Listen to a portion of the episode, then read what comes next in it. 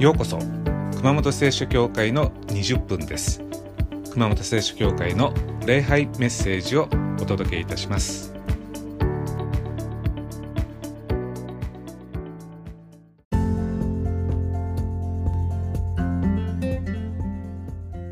はい、えー、こんにちは。今日もよろしくお願いいたします、えー、今日のテーマは悩みです。今日の聖書の主人公は旧約聖書に出てくるヨブという人です。ヨブは悩んでいました。それは不幸なことが立て続けに起きたからです。まあ確かに不幸なことっていうのは辛いんですけれども、でも本当にヨブを悩ましていたのは不幸な出来事ではありませんでした。なんで悩んでるかといえば、頭の中で整理がつかないからです。まあ、呼ぶ記の3章から41章までっていうのはこれ全部会話なんですけれども何についての会話かといえば呼ぶが頭を整理するための会話でしたそして不幸な呼ぶがいつ悩みが終わったかといえば、まあ、普通は42章の7節から16節で悩みが消えたと思ってしまいます。まあ、この42節と7節から16節までというのは神様がヨブが失ったものを全部戻してあげる場面です。ヨブは家畜を失いました。でも神様は最後に家畜を2倍にして戻してあげました。ヨブは 10, 人10人の子供を失いました。でも最後に神様は10人の新しい子供を与えてくださいました。つまりヨブは不幸が降りかかった時よりもむしろリッチになったんですね。まあ、そこでめでたしめでたしとこう読者は思います。ところが、ヨブは失ったものが戻った時に悩みや苦しみが消えたのではありません。ヨブは頭の中が整理できた時に悩みから解放されました。それが今日お読みします。ヨブ記の42章1節から6節です。ヨブは主に答えていった。あなたにはすべてができること。あなたはどんな計画も成し遂げられることを知りました。私はあなたの噂を耳で聞いていました。しかし今この目で見ました。それで私は自分を蔑み、塵と灰の中で悔い改めます。この42章の1節から6節で、ヨブは不平不満を言うのをピタッとやめました。それまではですね、なんでだなんでだどうなってんだ人生はと、ヨブは苦しみ続けていました。3章から41章まで全部ヨブは、なんでだろう、なんでだろう、なんでだなんでだろうとたわけです。でも最後に納得しました。あ、そういうことかと。頭の中で整理がついたんです。そして心は平安に戻りました。失ったすべてのものが戻ったのは、予部の頭の整理がついた後です。言われてみればおまけみたいなものです。予部は頭が整理できた時に救われたのです。ここからわかることがあります。悩みというのは頭の中が整理できていない状態だということです。悩みとは整理できない考えのことです。頭の中で考えが整理できないと人は苦しみます。言ってみれば頭の中がカオスになっています。混乱してます。頭の中がゴミ屋敷の状態です。だから何から手をつけていいか分かりません。何をやっていいか分かりません。頭の中の秩序秩序のなさ混乱これが悩みの原因これが辛いこれが人を苦しめます、まあ、不良少年がどうやって不良になり、まあ、どうやって立ち直るのかを見ればいいんですね。まず不良少年不良になる少年はまず服装が乱れていきます。そして時間を守らなくなります。朝起きて夜寝るパターンが崩れてきます。そして立ち直るときにはまず服装がピチッとしてきます。生活にパターンができてきます。まず朝起きます。時間通り登校します。決まった時間に帰宅します。つまり生活が整理されていくんですね。大人もそうです。こう悩んで塞ぎ込むと髭を剃らなくなるとか髪の毛もボーボーになったりします。服装もだらしなくなり部屋が散らかってきます。じゃあ逆に悩みから立ち直るとどうなるか。髭もビシッと剃る。服装もカチッと決める。決まった時間に起きる。決まった時間に寝るようになる。生活が整理されてくる。決まったパターンが戻ってくるんですね。それはなぜか頭が整理されたからです。19世紀にリビングストンというイギリス人の宣教師がいました。アフリカが暗黒大陸と呼ばれてた頃にアフリカに宣教に行きました。まあ割と多くの学校の図書館にはですね、このリビングストーンの電気を置いてあったりします。まあ、リビングストーンはアフリカの汚いジャングルで活動していました。でもリビングストーンは朝起きたらまずヒゲを整えました。そしてビシッと服装も決めました。これが毎日の変わらない日課でした。アフリカ人の召使いが不思議に思って聞きました。先生、なんで毎日そんなヒゲに時間使うんですか？ここジャングルですよ。もう気にしなくていいじゃないですか。なぜか。それは生活のパターンを守るためです。じゃあなんで生活のパターンを守ったのか。それは心を守るためです。ヒゲを整えると心が整うんですね。カオスなアフリカだからこそ、あえてリビングストーンはこの日課を守りました。まあ、だから野球選手のイチローは毎朝カレーを食べます。そして成績が良くても悪くても打席に入る前は決まって同じルーティンをします。同じルーティンをする。これが脳に一番いいんですね。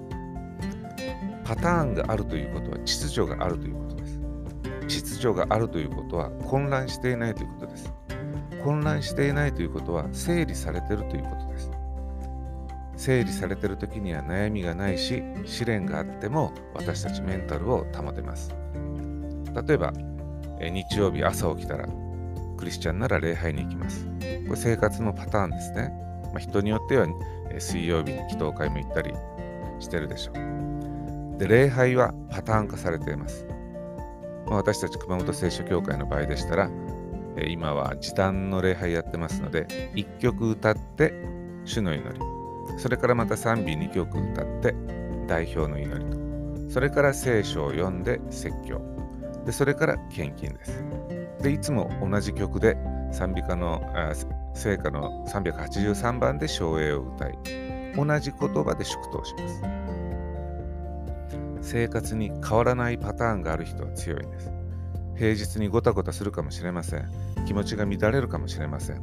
でも日曜日だけは礼拝の不動の定番が待ってると。同じことをやると心は戻ります。生活の不動のパターンを守る。皆さん気づいていないかもしれませんけどこれが私たちを心のカオスから守ってくれているんです。さてヨブに戻ります。幸なことが起きてヨブは頭の整理がつきませんでした。でどうしたか。友達に喋りました。喋るっていうのはどういうことか。喋るためにあ喋るために頭を整理しなきゃいけません、まあ、脈絡もなく喋っても相手に伝わらないからですね。まずこうしてああしてこうしたらこうなったと。ちゃんと順番通りに話さないと伝わりません。つまり喋ると頭の中が整理されます。考えるということと喋るということはほとんど同じことです人間一人で考えてるとき、実はちゃんと考えていません。悩んでる人っていうのは一人で考えています。だから考えが整理できないんですね。でも誰かに喋ると違います。考えが整理されていきます。例えば一人で悩んでると。よし、誰かに打ち明けてみるとすると。で、相手に悩みを伝えようとして気づくんですね。あれ？これちょっとくだらなすぎてこれ話すと逆に恥ずかしいかなと。人に話そうとして初めて人に話す価値のあることか、人に話したら鼻で笑われることかに気づくわけです。そうしたら頭の中が少し整理できます。あ、くだらないことで悩んでたんだなって。あるいは人に話してる途中でわかることもあります。聞いている人が、は？みたいな反応で聞いていると。そうすると、あれ？自分変なこと言ってんのかな？あるいは、それは君が悪いんでしょうみたいな顔で聞いてる時もあります。すると、その反応を見て、あれ？自分が悪いのかな？と気づいたりします。相手の反応を見ることで自分の悩みを客観的に整理できます。一人で悩んでる時はもうこの世の終わりだと大事大ごとに考えていたことも人に話すと相手の反応を見て自分で評価ができるんですね。でもそれがまさに自分一人で悩んでる時にはできないことです。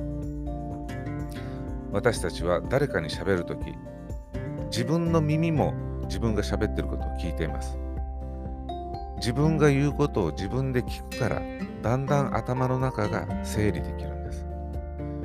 まあ皆さんも同じ体験があるかもしれませんけどこう人が誰かが相談したいと言ってきたと。もうその人の顔は死にそうだと。もう人生終わりだぐらいの感じだと、まあ、そこで1時間2時間こじっと相手の言うことを聞いてあげたと。そしたら話し終わったらですね相手の顔がすっきりしちゃってると。話す前は顔面蒼白だったのに話し終わったら今ははつらつとしてると。でしかも別にアドバイスしてあげたわけでもないしその人の持ってる問題が解決したわけでもない。なぜ元気になったのか。それは自分の話を自分の耳でも聞いているうちに頭の中が整理されたからです。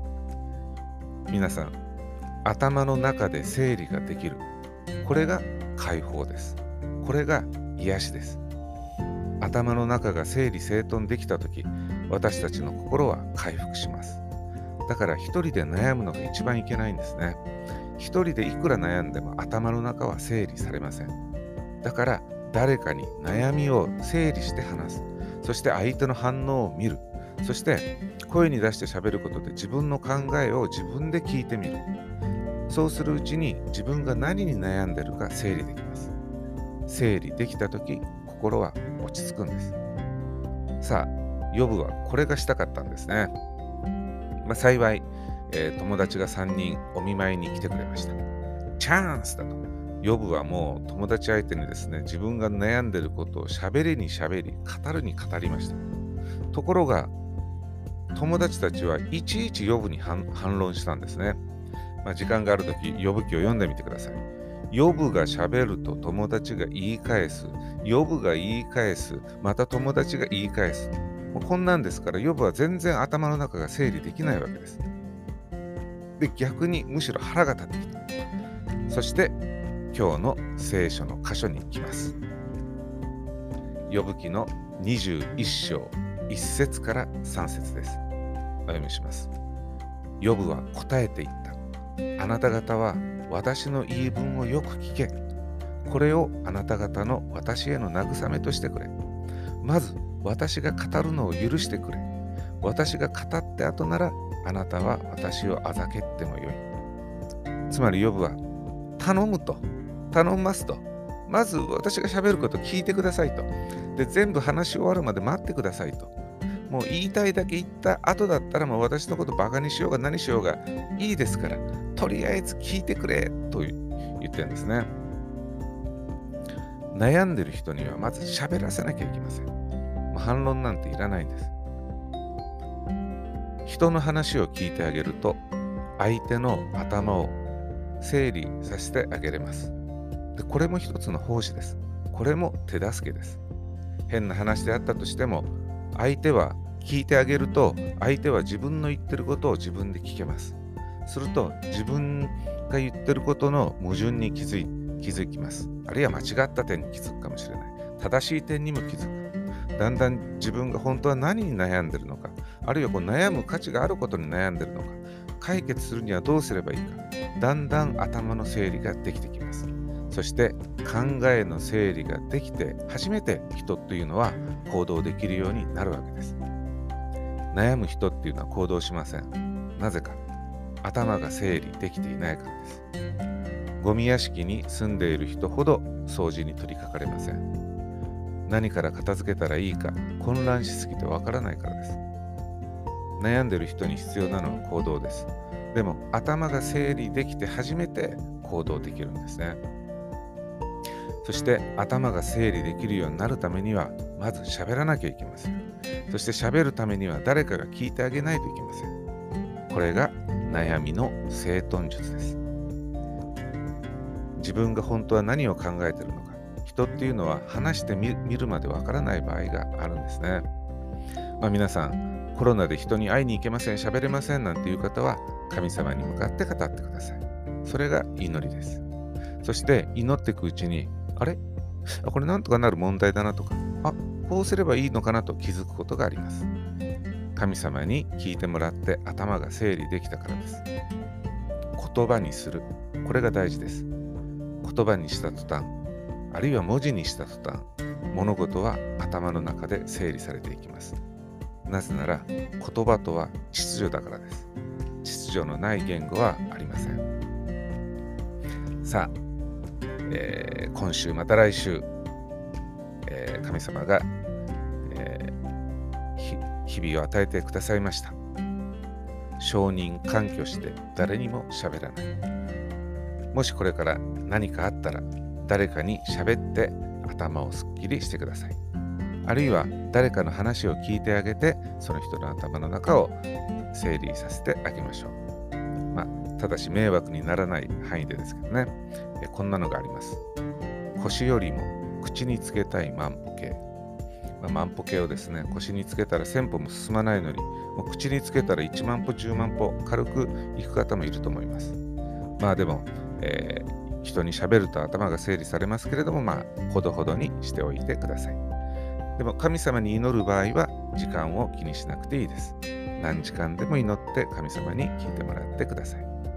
大事なのは頭の中が整理されていくということです。喋って整頓。これが悩みの整頓術です。